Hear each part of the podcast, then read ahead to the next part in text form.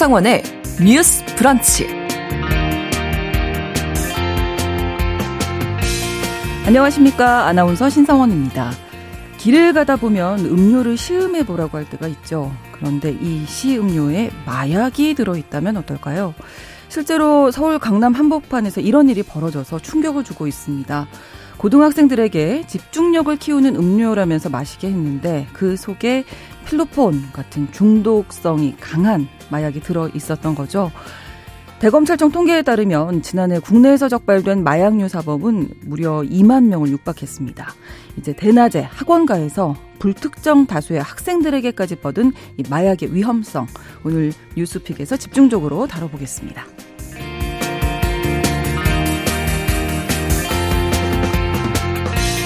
우리나라는 한때 고아 수출국이라는 오명을 가질 정도로 많은 아이들을 해외로 입양 보냈죠.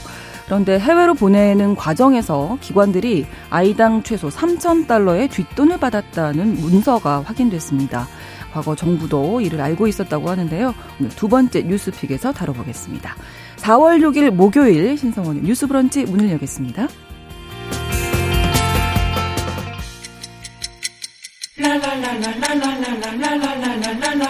듣고 공감하고 진단합니다. 사회를 바라보는 새로운 시선. 신성원의 뉴스 브런치 뉴스 픽. 뉴스 브런치는 청취자 여러분들과 소통하면서 만들어갑니다. 짧은 문자 50원, 긴 문자 100원이 드는 샵 9730, 우물정 9730번으로 어, 의견 많이 부탁드리고요. 라디오와 콩 앱으로도 의견 보내주시기 바랍니다. 또 KBS 일라디오의 모든 프로그램도 유튜브에서 보실 수 있는데요. 실시간 방송 함께 하시면서 참여 부탁드리겠습니다. 또 KBS 일라디오 채널 구독과 좋아요 눌러주시기 바랍니다. 목요일에 뉴스픽 시작합니다. 이슬기 기자 그리고 조성실 시사평론가 두 분과 함께합니다. 어서 오세요. 반갑습니다. 네, 반갑습니다. 네, 자 오늘 첫 번째 뉴스픽이 조금 충격적이었어요. 어제 뉴스를 보면서 서울 강남 한복판에서 학생들에게 마약이 든 음료를 마시게 한 일당이 검거됐는데 일단 그 뭐 음료수병 이렇게 나온 걸 보니까 아이들이 받을만 하겠더라고요. 이게 어떻게 접근을 했다고 합니까? 네, 그 경찰 측에서 보여준 음료수병 사진을 보면 네. 우리가 흔히 그 장에는 좋다고 하는 어떤 요구르트병 네, 네. 같은 굉장히 흔한 음료 음. 사진이에요. 이제 이 같은 내용으로 이제 경찰의 신고 건수가 여섯 건이 접 수가 됐는데 네. 내용을 보면 지난 3일 오후에 강남구 대치동 유명 학원가죠. 네. 여기랑 지하철 7호선 강남구청역에서 고등학생을 대상으로 시험 행사를 열었다는 겁니다. 이들은 이제 이게 기억력 상승, 집중력 강화에 좋은 음료수라고 하면서 네. 마약 성분이 든 액체를 마시게 한 거고요. 음료수 병에는 그 사진에 나왔던 것처럼 유명 제약사의 상호가 붙어 있고요. 아마도 또 믿게 되잖아요. 그러니까요. 네. 도용한 것으로 네, 보이는데요.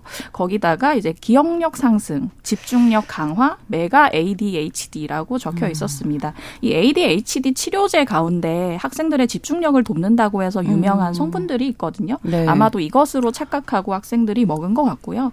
그래서 경찰이 이제 그 피해 신고 접수된 고등학생 대상으로 마약류 간이시약 검사를 진행했더니 말씀하신 필로폰 성분과 음. 엑스터시 양성 반응까지 확인이 됐습니다. 네, 그러니까 대치동이니까 우리나라에서 뭐 가장 크게 학원가가 형성된 지역에서 이런 문구가 적힌 걸 봐서도 학생들을 타깃으로, 타깃으로. 했다. 네. 이렇게 볼 수 있죠. 그렇게 볼 수밖에 없고요. 현재 접수된 건은 여섯 건 정도로 알려져 있는데 네. 그 전에 이제 비슷한 사건이 있었지만 접수되지 않았을 수도 있고 네. 또 아직 신고하지 못한 그렇죠. 사안들이 있을 수 있기 때문에 그보다는 더 많을 것이다 이렇게 음. 예상이 되고요.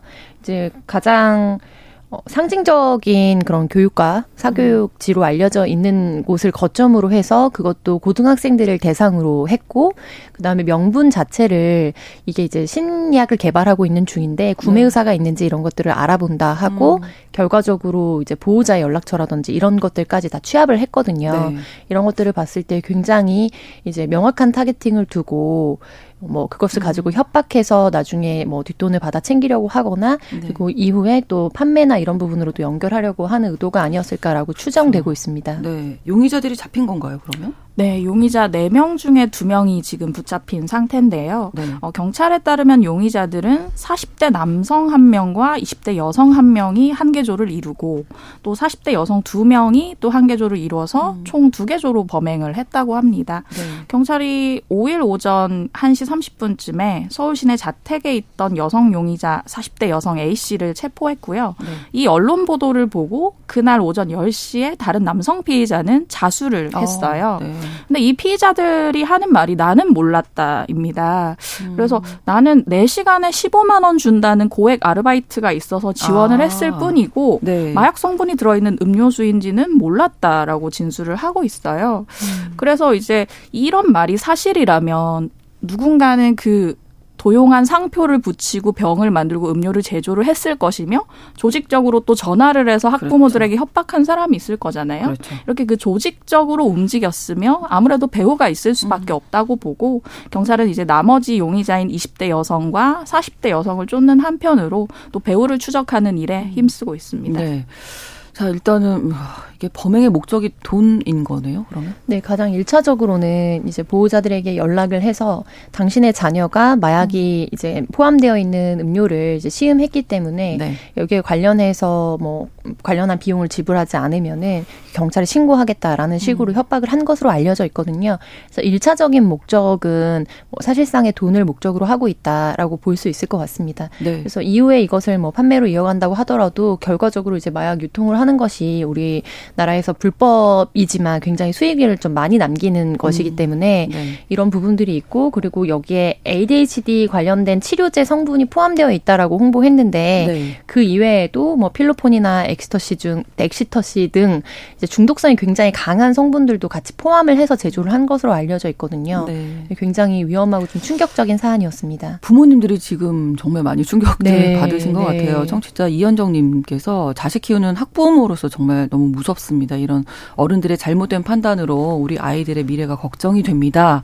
하셨고 1322번으로 마약 음료 몸, 몸통 조직을 제대로 수사해야 합니다. 별일이 정말 다 있네요. 아마 같은 마음이실 것 같아요. 근데 이 음료를 마신 학생들의 상태가 지금 어떤지 좀 궁금하네요. 네, 그 음료 마신 학생들 중에는 어지럼증을 호소하는 학생도 있었고 일부는 병원에서 치료를 받고 있는 것으로 아유, 전해졌고요. 네.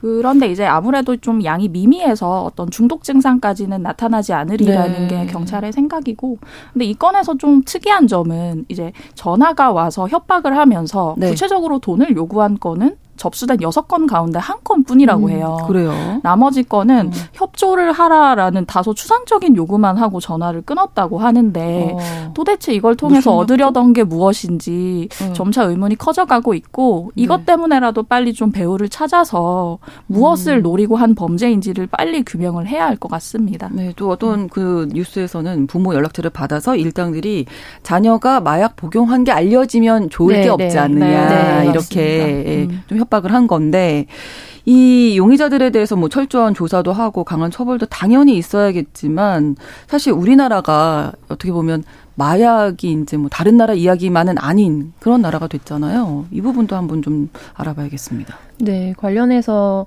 이제 2022년도죠. 작년에 KBS 시사 직격이란 프로그램에서 네네. 더 이상 이제 마약 청정국은 끝났다라는 타이틀을 가지고 이제 심층 르포를 보도한 적이 있었어요. 네.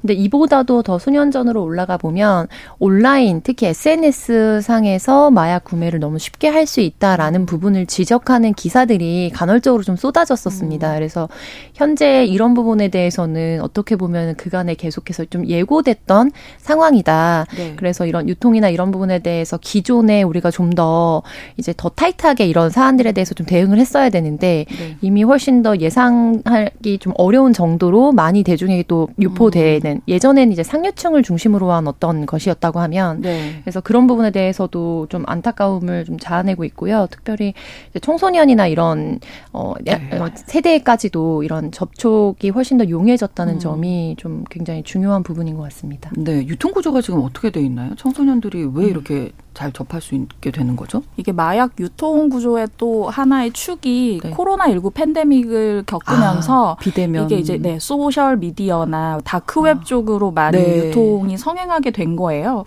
그러다 보니까 아무래도 여기에 친숙한 청소년들이 마약을 쉽게 손에 넣을 수 있는 상황이 됐고 네.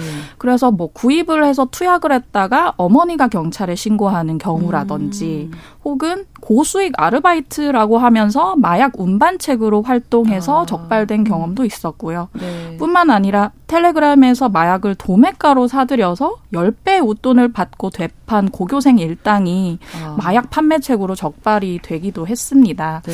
뭐 이렇게 소셜미디어에서 많이 구하기도 하는데 그 병원에서 다루는 향정신성 의약물을 어떤 특정 병원은 그건 처방을 잘해주더라. 어디가 아. 뚫렸다라고 하면서 처방받는 경우가 굉장히 많아요. 네. 그래서 이제 많이 알려진 게 그 펜타닐이라는 마약성 네. 진통제인데 이게 이제 진통제로서 좋게 사용이 되기도 하지만 기본적으로는 통증을 억제하고 쾌감을 유발하기 음. 때문에 청소년들이 좀 쉽게 처방받는 진통제로 알려져 있거든요.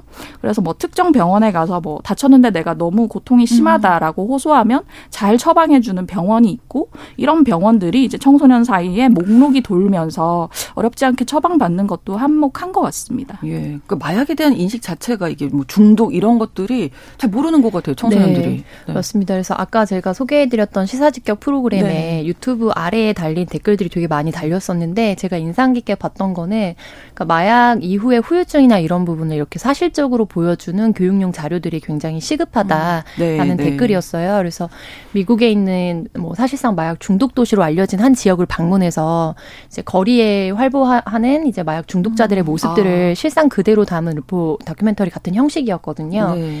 근데 이제 청소년 같은 경우에 최근 몇 년 사이에 거의 네다섯 배 네. 이상 아. 이제 마약 사범이 늘었다. 음. 그래서 말씀하신 방법으로 마약을 유통하는 경우도 있고 네. SNS 등을 통해서 음. 이제 비밀리에 하는 경우도 있고 근데 이게 암수 대표적인 암수 범죄잖아요. 네, 그래서 네. 사실상 이제 수면 위로 올라온 부분만 그렇기 때문에 그렇죠. 그보다 더 많은 학생들이 마약에 이제 노출됐을 가능성이 높다는 음. 부분들을 지적했고요.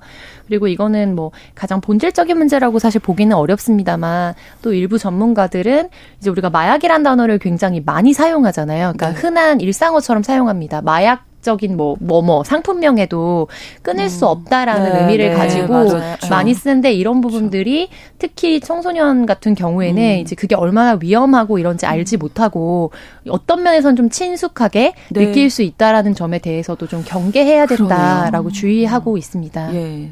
0812번으로 마약으로 인해서 자신의 삶이 망가진다는 게 좀 더 많이 알려져야 할 것 같다. 연예인들도 네, 이제 많이 맞아요. 우리가 뉴스를 통해서 보게 되는데 이런 부분이 또 청소년들의 사 람들에게 영향을 미치지 않을까 걱정된다고 하셨고요. 2955번 쓰시는 분께서는 SNS를 보면 마약 관련 은어도 진짜 많은데 네. 왜다 단속이 안 되는 건지 모르겠다. 이렇게 말씀해 주셨습니다. JH님. 어, 마약 청정국이라는 우리 자부심이 있었는데 이제는 아니네요. 강력한 처벌이 필요합니다. 이렇게 말씀 나눠주셨어요. 네, 우리 청소년들을 네. 정말 예 지켜야 되지 않겠습니까? 예. 네, 이번 사안 같은 네. 경우에는 물론 다 그렇게 이해하고 네, 계시겠지만 네네네. 네. 정말 이제 마약에 어 한번 뭐 쉬운 마음으로 접하거나 음. 혹은 호기심에 접했다가 이제 마약 사범이 되는 학생들도 있는데 네. 이번 사안이 더 충격을 줬던 거는 정말 그냥 학원에 가던 학생들을 네. 붙잡고 네, 정말 사기 행각을 벌였는데 그 내용물이 마약이었다는 거잖아요. 그렇죠. 나도 모르게 네 맞습니다 일상적으로 그래서 우리가 음. 뭐 이전에 이른바 버닝썬 사건으로 불렸던 사안들 같은 경우에 네. 이제 특정 어떤 뭐 가게에서 업소에서 뭐 특정 세대나 특정 음. 계층을 중심으로 해서 그런 것들이 자발적으로 좀 이루어지거나 아니면은 원하지 않았는데 취중 상태에서 당했다. 약간 요런 어, 프레임이었다면 그렇죠. 이 사안 같은 경우에는 정말 그냥 길을 가다가 음. 이런 갑작스럽고 그러니까. 충격적인 사안을 다, 당했다는 점에서 훨씬 더 이제 크게 많은 분들을 좀 놀라게 음. 했던 것 같습니다. 네, 그게 또 청소년들이 네, 대상이다 보니까 네. 부모님들이 지금 더 걱정이신데 1325번으로 아까 저희가 나눴던 이야기처럼 마약 김밥, 마약 떡볶이 음, 이런 말도 맞아요. 쓰지 말아야겠네요. 네. 뭐 저도 그 생각했습니다. 네. 비어님께서 이러다가 길거리 무료 시음에 시식회도 단속에 나서야 하는 거 음. 아닌지 모르겠다고 그 부분이 지금 가장 걱정이잖아요. 네. 부모님들은 벌써 이 뉴스 나오자마자 아이들에게 그 말씀 아마 하셨을 것 같아요. 어젯밤에 했거든요. 그러셨군요. 네. 네. 아무 누가 모르는 누가, 사람이 주는 네, 거 네. 먹지 말아라. 네. 예. 좀 의심의 눈초리로 다 봐야 하지 않을까. 이게 또 어떻게 보면 좀 씁쓸한 우리 사회 현실이기도 한데 우리 아이들이 이미 이제 마약에 많이 노출돼 있다 이런 부분도 생각하시면서 좀 아이들을 지킬 수 있는 그 방법도 같이 좀 고민을 해주신다면 어떤 방법이 있을까요? 단속이 좀 잘 돼야 되겠죠? 네, 뭐 단속도 잘 돼야 할 것이고 네. 이제 계속해서 나오는 얘기가 우리나라에서 마약을 다루는 컨트롤 타워가 없다는 음, 얘기를 음. 전에도 한번 드렸었는데요. 네. 이제 미국의 마약청을 벤치마킹을 해서 정부에서 계속 검토는 하고 있다고 했는데 네. 아직 좀 뚜렷한 답이 나오지 않고 있어요. 근데 지금 이렇게 말씀하신 것처럼 학원가에서 나도 모르게 마약을 접하는 상황까지 음. 온 거면 정말 마약을 수사하고 단속하는 것뿐만 아니라 예방 대책 그리고 네. 마약을 복용한 사람들을 어떻게 이제 재활 관리할 것인가에 대한 음. 총체적인 접근이 필요하겠다고 그러네요. 보여지고요. 네. 그리고 저는 이 사안 오늘 우리가 다루는 이 사안에 대해서는 좀 말씀드리고 싶은 게 네. 이게 학부모나 청소년들이 이 마약류 의약품 복용에 대한 경각심이 좀 없는 것 같아요. 음. 왜냐하면 아, 네. 이제 학원가의 청소년들한테 물어봤더니 이런 행사가 음. 꽤 자주 있었다고 해요. 그래요. 네, 그러니까 어. 이런 공부 잘하는 약, 공부 잘하는 음료수라고 하면서 학원가에서 시음 행사가 종종 있고 아. 물론 그 모든 행사가 이것과 결부돼 있다고 보긴 어렵겠지만 네. 그만큼 공부 잘하는 약에 대한 관심이 많다는 음. 얘기겠죠. 그렇죠. 근데 이제 아까 평론가께서 말씀하셨던 그 공부 잘하는 약이라고 하는 성분 마약성 ADHD 치료제인 메틸페니데이트라는 게 있는데 네. 이게 실제로 강남 3구에서는 이제 엄청 많은 양이 처방이 됐다고 기사가 난 적이. 있어요. 네. 이게 이제 먹으면 네. 아이가 굉장히 차분해지고 공부에 음. 집중할 수 있다고 해서 음. 특히 수능 전후로 많이들 처방을 받는다고 아, 하거든요. 그렇군요. 근데 이런 이 마약류 의약품에 대한 어떤 그 소비 행태가 좀 문턱이 낮다 보니까 네, 이런 네. 행사가 있을 때 혹할 음. 수밖에 없고 이런 심리를 악용한 범죄가 일어날 수 있는 음. 것 아닌가. 그래서 이제 말씀하신 것처럼 그 청소년이나 학부모 모두 뭐 사회 전전 반이지만 마약 예방 교육을 좀 철저히 해야 하지 않나. 그거에 대한 프로그램을 정부가 좀 짜야 하지 않나라고 보고 있습니다. 네. 공부를 잘하기 위해서 집중력 높이기 위해서는 이런 약물도 먹는다. 네, 그렇다고 합니다. 아, 네. 그렇군요. 네. 너무 안타까운데요. 4207번으로 경찰관이라고 밝혀주셨어요. 혹시라도 타인이 무엇을 건네면서 주는 음료는 절대 드시면 안 되고 즉각적으로 신고 부탁드립니다. 마약 외에도 불특정 음. 다수를 해하기 위해서 독극물 테러 가능성도 있습니다. 공부 잘하는 약은 없습니다. 이렇게 네. 올려주셨네요. 네. 네. 그래서 거의 정확히 제, 저도 같은 포인트를 좀 말씀드리고 예, 예. 싶었는데 이제 어떤 이 사안 같은 경우는 좀 특수성을 가지고 있는 게 좀 자발적 의지로 마약을 뭐 복용한 사안이 아니기 때문에 그렇죠. 우리 사회가 갖고 있는 어떤 구조적인 문제라면 문제고요. 허점을 좀 공략한 그렇죠. 굉장히 지능적인 범죄거든요. 음. 그래서 지금 이번에는 ADHD 관련된 약을 얘기해 주셨는데 좀 더 거슬러 올라가면 임신 중에 갑상선 수치가 낮으면은 네. 이제 태아의 지능 발달에 문제가 있을 수 있다고 음. 해서 이제 갑상선 검사를 하고 거에 관련해서 이제 처방을 받도록 하고 있습니다. 그런데 네. 갑상선 임신한 상태에 대한 갑상선 이제 처방의 경우에도 한때 네. 문제가 되거나 혹은 인구에 회자됐었거든요. 그래서 그런 이제 어떤 부분에 대해서 명확하게 정확한 진 단에 의거해서 음. 의약품을 처방받도록 하는 것도 굉장히 네, 중요한. 사안이죠. 네. 네, 그렇습니다. 자, 아무튼 좀 충격적인 일이었습니다. 아, 이 마약이 들어간 음료를 건넨 일당이 이제 일부 어 잡혔는데 이 문제에 대해서 첫 번째 뉴스픽에서 다뤄봤습니다. 자, 두 번째 뉴스픽 넘어갈 텐데요. 우리나라가 한때 고아 수출국이라는 오명을 가지고 있었는데 입양기관에서 아이당 돈을 받고 입양을 보냈다라는 내용이 이제 문서로 확인이 된 거잖아요. 네, 맞습니다. 네. 4월 3일 KBS에서 단독 보도한 건데요. 네. 이른바 입양 뒷돈이라고 불리우는 어, 부분이 이제 국가기록원 자료에 의해서 정부 문서로 최초 확인이 됐습니다. 그래서 아이당 최소 3천 달러 정도를 사실은 수령을 하고 있었고 음.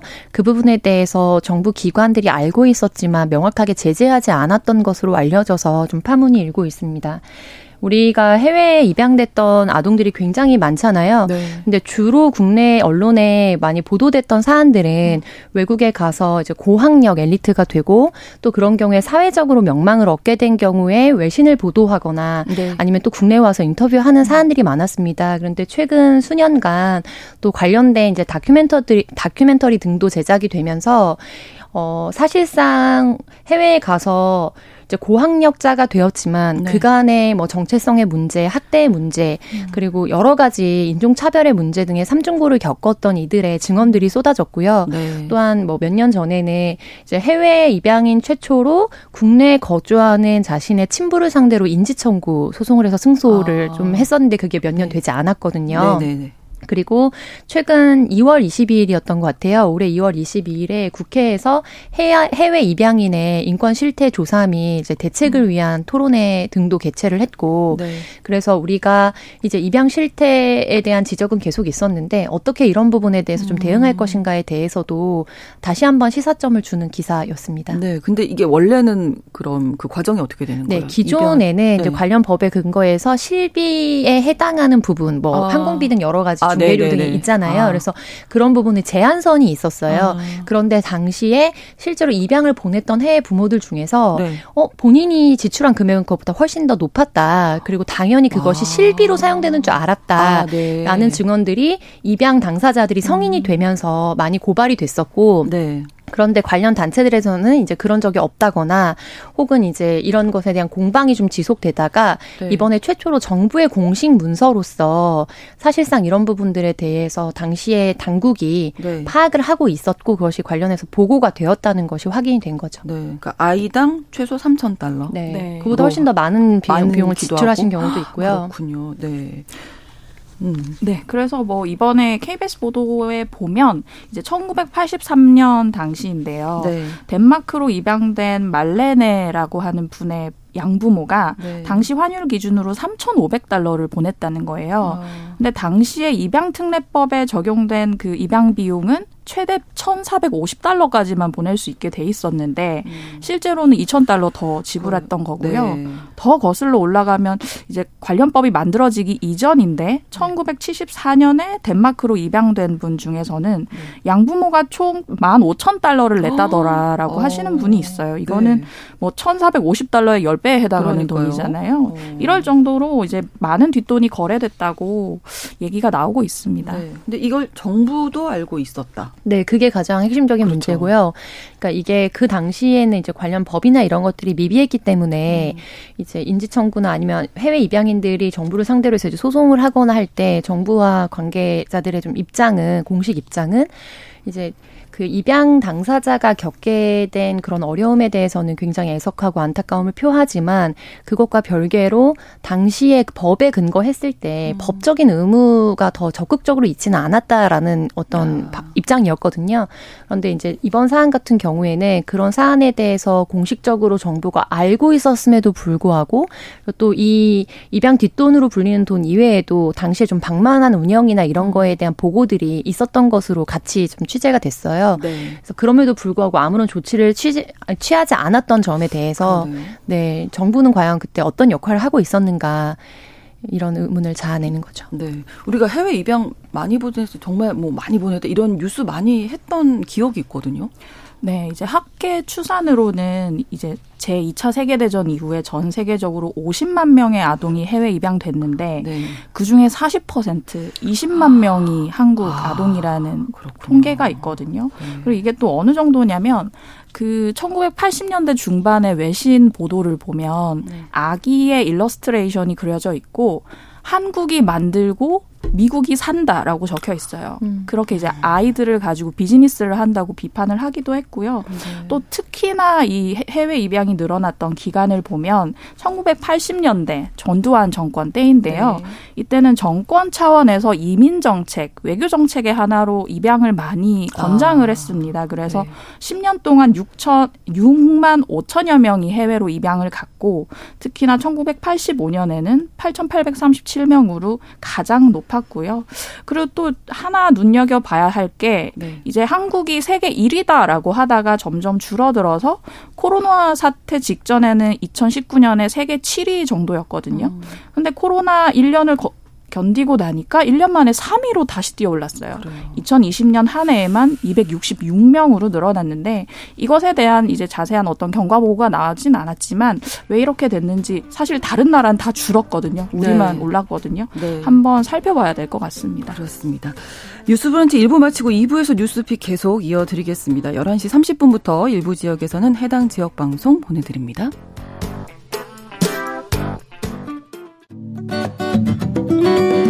여러분은 지금 KBS 1라디오 신성원의 뉴스 브런치를 함께하고 계십니다.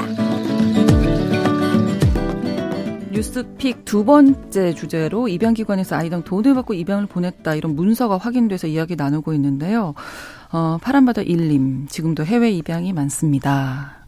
그리고 백정민님 언제는 애들을 입양 보내더니 이젠 출생률이 낮아서 아이를 안 낳는 나라가 되었네요. 1162번으로 설마 한달 아이당 최소 3,000달러라니요. 무슨 장사를 하는 겁니까? 음. 이게 너무 씁쓸한 네, 거잖아요. 그래서 그게 사실상 그 시절에 국가 수출 산업이었다라는 비판을 음. 계속적으로 받아왔었거든요. 네. 그래서 저는 좀 많은 분들이 주목을 해주셨으면 하는 게 최근에 이제 해외 입양인의 인권 실태에 대한 조사가 국가인권위원회를 중심으로 이루어지기도 하고 또 네. 자체적인 자주 모임들을 통해서 이루어지기도 했어요. 그런데 이렇게 최근에 있었던 조사 중에 658명을 대상으로 양적 조사를 했던 게 있습니다. 네. 이게 이번 그 말씀드렸던 국회 관련한 이제 그 행사를 음. 중심으로 해서 이전에 이루어졌던 자료인데요. 네. 해외 입양인 3명 중에 1명이 아동학대를 경험했고 아. 성적 학대를 경험한 것은 8명 중에 1명인데 이제 북유럽 주요 국가들을 기준으로 봤을 때 국내에 있는 아동을 기준으로 봤을 땐 10배 이상의 학대 경험이거든요. 네. 그리고 실제로 이 당시에 해외 입양을 할 때 이제 비자를 두 종류로 받을 수 있었는데 음. 하나 같은 경우 한 가지 종류는 어 그 부모에 대해서 모든 절차가 다 끝나고 나서 아이를 보낸다면 음. 나머지는 빠르게 이 산업을 진행할 수 있도록 하기 위해서 좀 패스권처럼 오. 일정 부분 ING 중에 이제 진행을 할 수 있도록 하는 아. 또 비자 루트가 있었던 거예요. 네네. 네. 근데 실제로 그렇게 입양이 됐던 아동 중에 가본이 본인의 양부모가 네. 시민권자도 아니었고 그리고 가서 여러 번의 파양 경험과 학대 경험을 하다가 중간에 이제 노숙의 생활도 하게 어. 되고 그리고 실제로 그 이후에 경범죄를 이제 그 노숙 당시라든지 네. 있었던 이력 때문에 이제 국외로 다시 추방되는 경험을 했던 해외 입양 당사자가 또 소송을 하고 있거든요. 그래서 그런 소송 등에 당시에 이런 관련된 단체에서 음. 일을 하셨던 분들이 증언을 해주시기도 하고, 근데 이제 그분들의 증언에 따르면 그 당시에 입양 아동을 이제 미국 특히 미국이라든지 이런 곳으로 이렇게 아이를 데려다 줘야 되잖아요. 네, 근데 네. 그것이 당시 유학생들에게 굉장히 좀 돈이 되는 아르바이트였다. 아르바이트. 네, 이런 부분들에 대해서도 증언을 하셨거든요. 그게 입양 이후에는 그런 관리가 안 되는 네, 거예요. 네, 그래서 그 부분에 대해서는 기관에서 지적이 일었죠. 네. 그리고 이제 우리 입양 특례법에 근거하면 국내 입양을 우선적으로 추진할 수 있도록 최근 몇 년 전에 법을 바꿨습니다. 아, 네. 그리고 이제 본인의 생모나 생부에 대한 기록을 전혀 찾아볼 수 없는 경우가 많아서 아. 그런 이제 당사자의 알 권리 차원에서 출생 신고를 한 이후에 입양을 하도록 했어요. 근데 그것이 또 국내에서 굉장히 큰 이제 정치적이고 또 정책적인 공방으로 일었던 게 그렇게 했기 때문에 유기되는 아이들이 많다라고 음. 주장하시는 분들이 계셨고 음. 또 반대쪽에서는 그게 아니라 오, 이전에도 사실은 유기되는 아동들이 있었는데 음. 이제 그것을 오히려 이런 그것을 빌미로 해서 다시 역행해서는 안 된다. 이런 것들이 굉장히 팽팽하게 좀 부딪혔던 현실이고요. 2007년도 당시만 하더라도 국내 입양 우선 추진 제도를 도입했지만 네. 우리가 이름을 대면 아는 이제 입양을 추진하는 여러 단체들 중에 한 군데는 실질적으로 관련 법규나 이런 것들을 지키지 않고 아. 해외 입양을 우선적으로 진행하고 사후의 절차들이 미비했다라는 것에 대해서 감사로 아. 지적을 받기도 했습니다. 그렇군요. 그 입양기관에서 서류를 위조해서 고아 신분으로 네. 만들겠다는 건 이건 뭐예요? 네, 이른바 고아 호적이라고 하는 것인데요. 호적? 네, 2012년에 입양특례법이 개정되기 이전까지에 입양기관들이 해외 입양 보낼 때 서류를 간소화하기 위해서 위조된 고아 호적을 만들었습니다. 네, 네. 그래서 이제 고아 호적이라는 건 가족 정보란에 부모가 없다고 표시한 호적이거든요. 실제로 있음에도 불구하고. 있, 찍고 보육원에 맡겨진 상태에도 없다고 표기를 아. 하는 경우가 많았던 거예요. 왜냐하면 음. 이제 있다고 하는 적게 되면 부모 동의를 받아야 되는데 아, 네, 네. 없다고 적으면 그냥 부모 동의 없이 보낼 수 있기 음. 때문에 이런 호적을 많이 만든 겁니다. 근데 이게 이제 그 절차 자체도 문제가 있지만 지금에 와서 문제가 되는 게 이 고아 호적에 따라서 해외 입양으로 보내준 분들이 네. 지금에 와서 원가족을 찾으려고 했더니 관련 정보가 없는 거예요. 아, 고아 호적을 그러네요. 만들기 위해서 부모가 없다고 하거나 네, 뭐 이름을 살짝 다르게 표기를 음, 한다든지 아. 이런 경우가 많아서 정보가 미 정보가 너무 미비하니까 한국 네. 와서도 원가족을 찾기가 어려운 거죠. 없죠.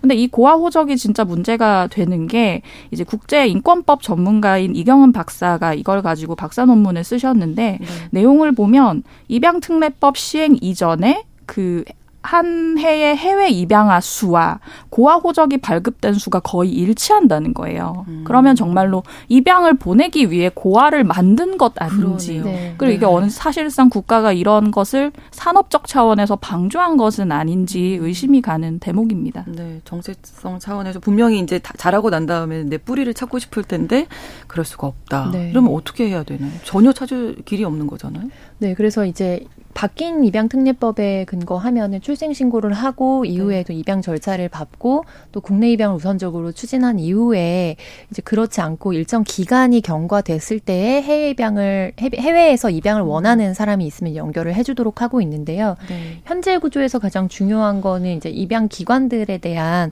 명확한 조사와 사후 조치라고 판단이 됩니다. 네. 그래서 2014년 경에 국민들에게 많은 이제 충격과 또 아픔을 자아냈던 사안이 미국으로 입양됐던 현수군이라고 그 당시에 알려졌는데 어린이가 도착한 지 3개월 만에 아동학대로 사망을 해서 굉장히 많은 붕괴를 일으켰었어요. 네. 그래서 그 당시에 입양 기관들에 대해서 분기별로 점검을 하겠다라고 약속했지만 음. 2020년도, 21년도 지나면서 우리가 이른바 양천구 아동학대 사건, 네, 그래서 네. 정인이 사건이라고 불리우는 그 사건을 겪으면서 다시 이제 언론들에서 확인을 해봤을 때 사실은 어, 약속했던 대로 진행되지 않고 다시 연 1회로 굉장히 무사한일주의적인 행정이었다라고 또다시 비판을 받았거든요. 음. 그래서 연결된 입양 아동들이 가정에 잘 정착하고 또 새로운 환경에서 잘 건강하게 네. 사회적으로 자라고 있는지에 대해서 우리 사회가 계속해서 관심을 갖도록 하는 제도적인 음. 의무적인 망이 좀 더 보완이 돼야 할 것으로 보입니다. 네, 입양 기관에 대한 철저한 조사 말씀을 해주셨고 이슬기 기자님 어떤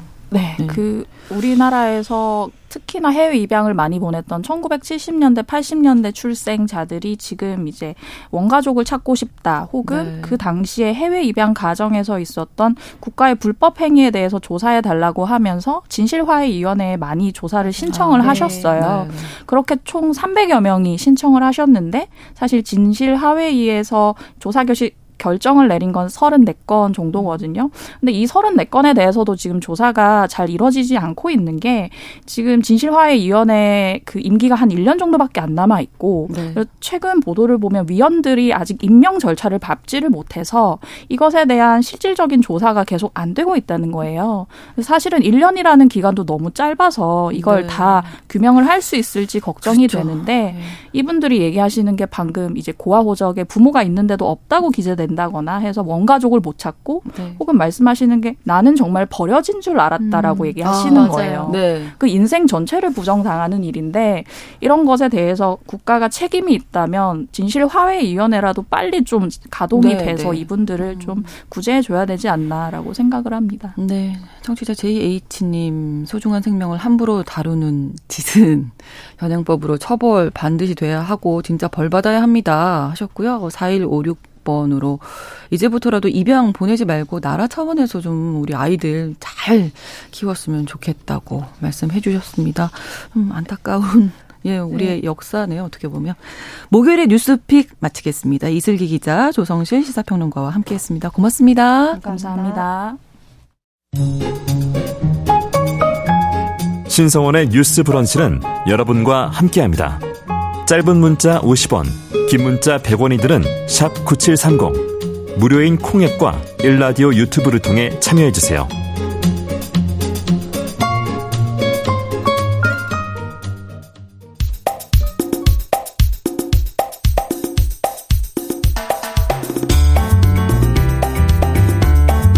청년들의 시각으로 우리 사회를 진단합니다. 뉴스 브런치 MZ 데스크. 지금 이 시대를 살아가는 청년 여성들은 우리 사회를 어떻게 바라보고 평가할까요? 그리고 어떤 모습으로 살아가고 있을지 직접 들어봅니다. MZ데스크 시작할 텐데요. 대학내일 20대 연구소 이혜인 수석, MZ세대 트렌드를 쉽고 빠르게 전달하는 미디어 캐릿의 이시은 에디터 두 분과 함께합니다. 어서 오세요. 안녕하세요. 네. 아우, 두 분은 목소리도 참 예쁘시대요. 네. 자, 두 분이 선정한 주제 어떤 건지 궁금합니다. 네.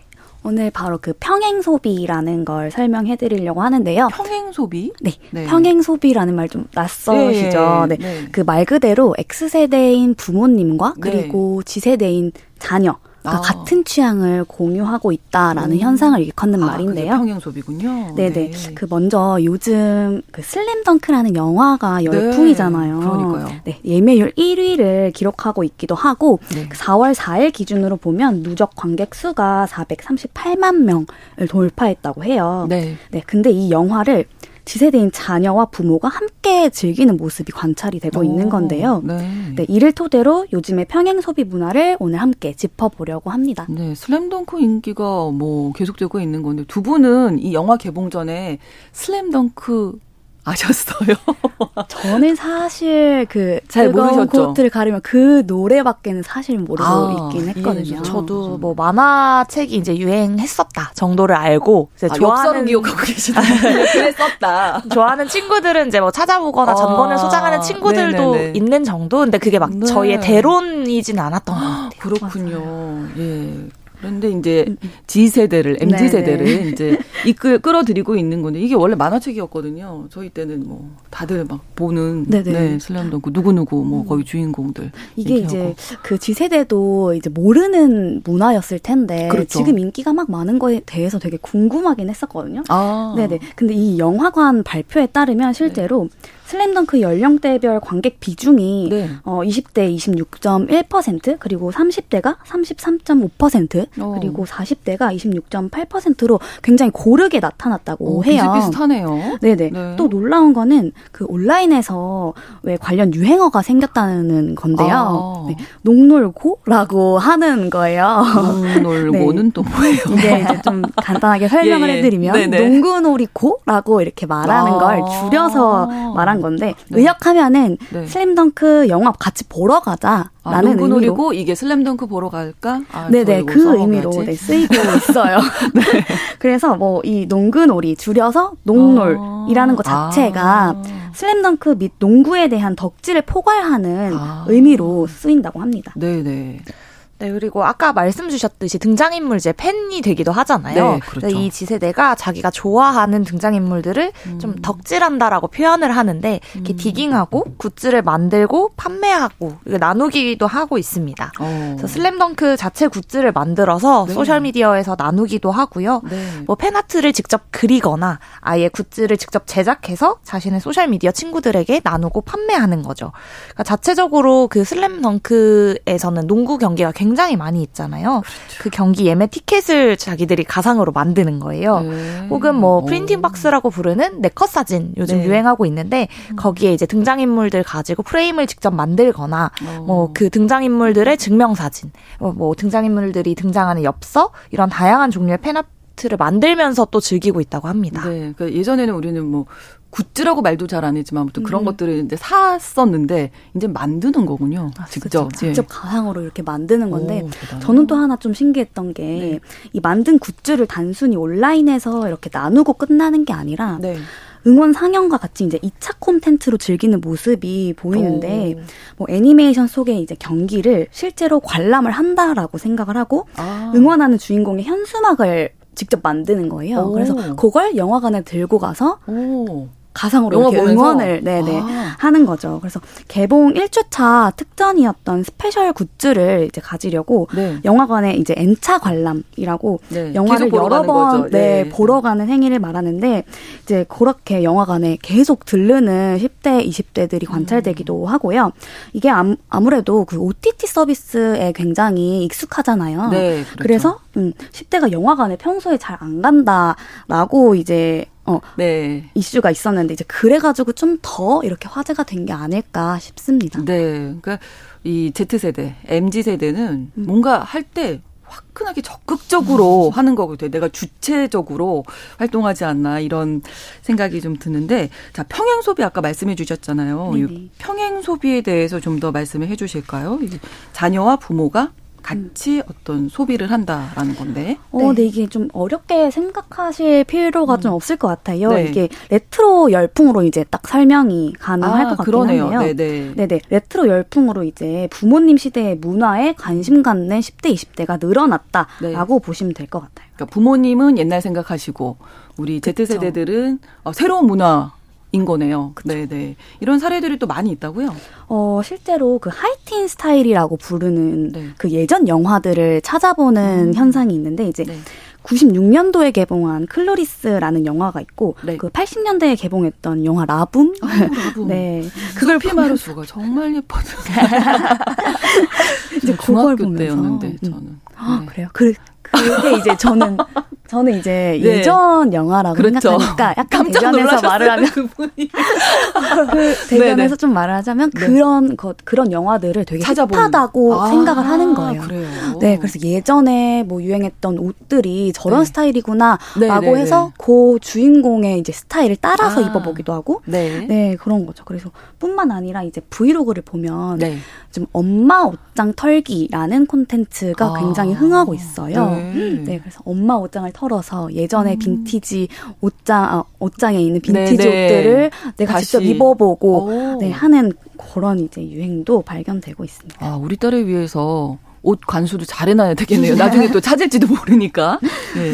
네 뭐 옷장뿐 아니라 사실 네. 최근 유행하고 있는 뭐 레트로 캠코더, 뭐 네. 뭐 디지털 카메라, 그다음에 필름 카메라 등 주, 음. 90년대에 이제 한창 유행했던 전자기기들을 다시 찾고 소비하기도 하는데요. 네. 사실 생각해 보면 굳이 이제 화질이 더 낮고 기능도 훨씬 음, 떨어지는 거잖아요. 네, 네. 그래서 그래서 꺼릴 거라고 생각을 했는데 오히려 힙한 아이템이 됐고 필름 카메라의 필름 같은 경우는 이제 프리미엄이 계속 붙어서 가격이 굉장히 굉장히 고가가 되기도 했답니다. 아, 그래서 뭐 슬램덩크뿐 아니라 사실 문화 예술적으로는 뭐 탑건 타이타닉 이런 이미 기 개봉했던 영화들이 재유행하는 그렇죠. 것도 네. 그 중에 이제 하나라고 볼 수 있을 것 같고요. 네. 앞서 이제 시은 에디터님이 연령별 관람률이 균등하게 나타난다라고 음. 이야기를 해주신 것도 맞는데 실제 온라인에서 보면 아빠랑 같이 보러 간다. 부모님이랑 슬램덩크 음. 덕질 같이 한다. 이런 반응들을 자주 관찰할 수 있습니다. 네, 우리 청취자 9271번을 음. 쓰시는 분께서 오늘 저녁에 딸 두 명이 어, 아이맥스 영화관에 슬램덩크 보러 간다고 합니다. 큰 딸은 아. 여섯 번이나 보고 굿즈 받는 걸 너무나 좋아해요. 이렇게 남겨주셨고요. 9382번으로는 아들이 저한테도 아빠랑 대화가 통해요. 오. 이렇게 얘기를 했던 듯 합니다. 좀 민망하긴 했어요. 어, 너무 좋은데요? 그 네, 평행 소비를 정말 실제로 정말 잘하고 있는. 네. 네. 2918번으로는 웨딩 피치. 옛날에 유행한 거 요즘 다시 찾는 젊은 친구들 많다고 합니다. 두 분이 지금 소개를 해주고 계시고요. 맞아요. 어, 유성환님께서는 저도 저희 아이와 취미와 관심사가 비슷해서 소비 트렌드도 비슷합니다. 음. 둘다 야구를 좋아하고 BTS를 좋아해서 그런 쪽으로 관련된 소비를 같이 한다고 하는데 예전에 네. 왜 세대 차이 난다, 뭐 대화가 통하지 않는다, 음. 사춘기 우리 아이들이 내 말을 안 듣는다, 맞아요. 방문 닫고 어 차, 쳐다보지도 않는다 이런 얘기들 많이 하셨는데 요런 음.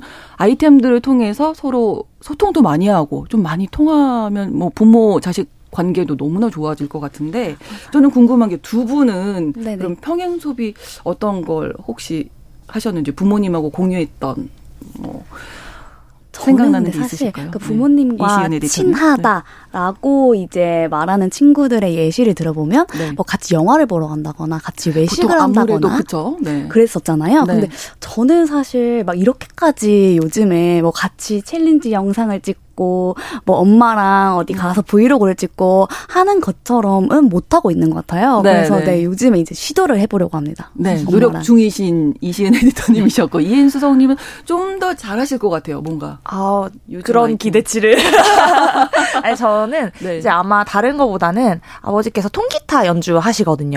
근데 그 아, 통기타가 멋지세요. 또 최근에는 또 네. 여러 음. 이제 그 가수들이 연예인들이 또 본인이 맞아요. 직접 연주하면서 네, 네, 화제가 네. 되기도 했어서 네. 그런 이제 7080 가요를 같이 좀 즐긴다거나 오. 그 옛날 노래 중에 좋았던 노래들을 최근 가수들이 리메이크 하기도 하니까 또 같은 오. 노래를 그렇죠. 다른 버전으로 듣기도 하는 뭐 산울림이라던가 이런 가수들 아, 노래들도 그렇죠. 다시 나오니까 이런 것들로 같이 좀 문화 소비를 같이 하는 부분이 오. 평행 소비로 나타나는 것 같아요. 네, 네.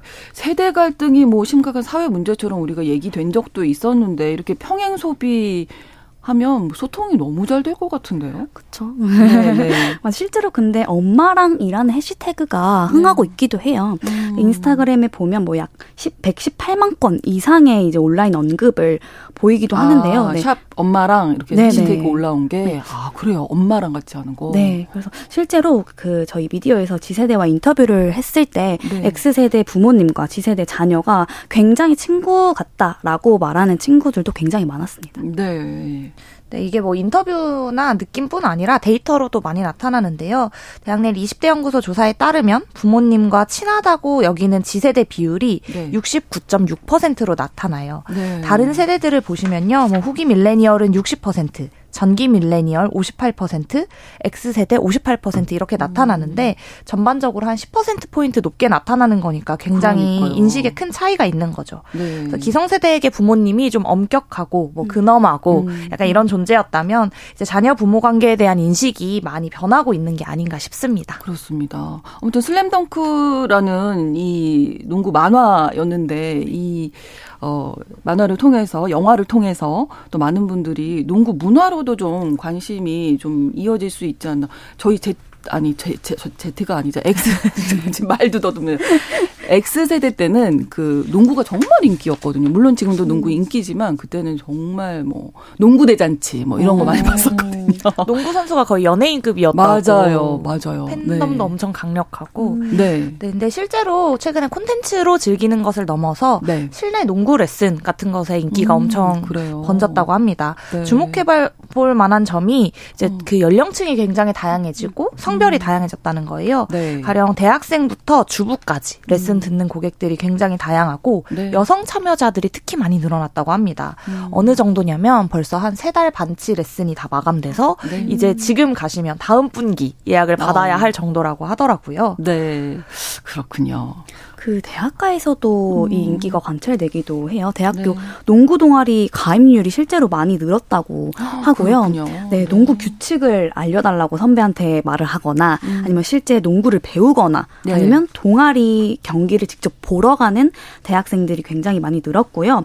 그래서 확실히 지세대 음. 사이에서 슬램덩크의 네. 영향으로 농구 인기가 굉장히 높아졌다라는 걸 체감할 수 있었어요. 그렇군요. X세대 부모님과 Z세대 자녀가 같은 취향을 공유하고 있는 현상, 평행 소비에 대해서 소개를 해주셨는데, 9624번으로 제 딸은 제가 어릴 적에 모아둔 레코드판을 가끔 뒤집니다. 음. 빛과 소금, 라이오넬 리치, 이렇게 대학 시절에 듣던, 어, 레코드판 찾아 들으면서 음. 아빠 레코드판 뒤지면 보물 찾기 하는 것 같다고. 음, 맞아요.